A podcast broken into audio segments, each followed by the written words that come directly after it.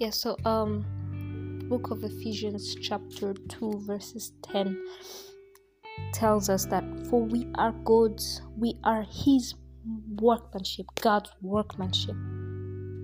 If we are God's workmanship, our salvation cannot be of ourselves, because we are God's workmanship. It's it's like we are his doing, where he's working.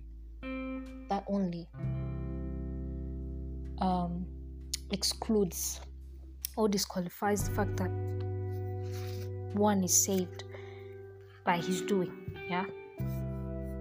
So um, and then he says, we are God's workmanship, created in Christ Jesus unto good works, which God has before ordained that we should walk in them. He has before ordained that we should walk in them. So whatever is appearing to you today, in your life today as a believer, because you are you are a believer and a child of God, therefore You, you you you you see the things that you've uh, believed God for and received, the good life, the ministry, the everything, whatever you see. It's not because it's not like it's happening then. No, it already happened in the past. It's only that it was waiting for you to walk, to access it by faith. Faith is the understanding of God's way of sight. How does God see things is the understanding. Faith. Faith is the eyes of the understanding of God. When we say we have faith, it only means we have connected to the understanding of God.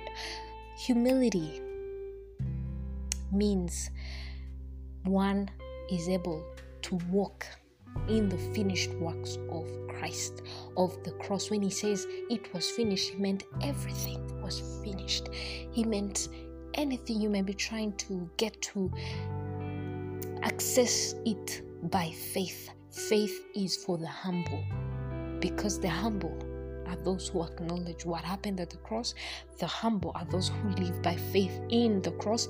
The humble are those who live by faith in the finished works of Christ, to know that he finished it. That if I'm praying for the sick, it's not that he's doing, he's healing them there and then. No, he already healed them. To understand that he did it only to happen that time. He did it so that they may have access to walk, the liberty to walk in it, because he finished it. That is humility. To know that there's nothing you're forming for your own, but it only happened or existed already, waiting for you to walk in it. That is humility. That is humility. So, saints, to be humble is to know God more and to know what he finished and did for you at the cross.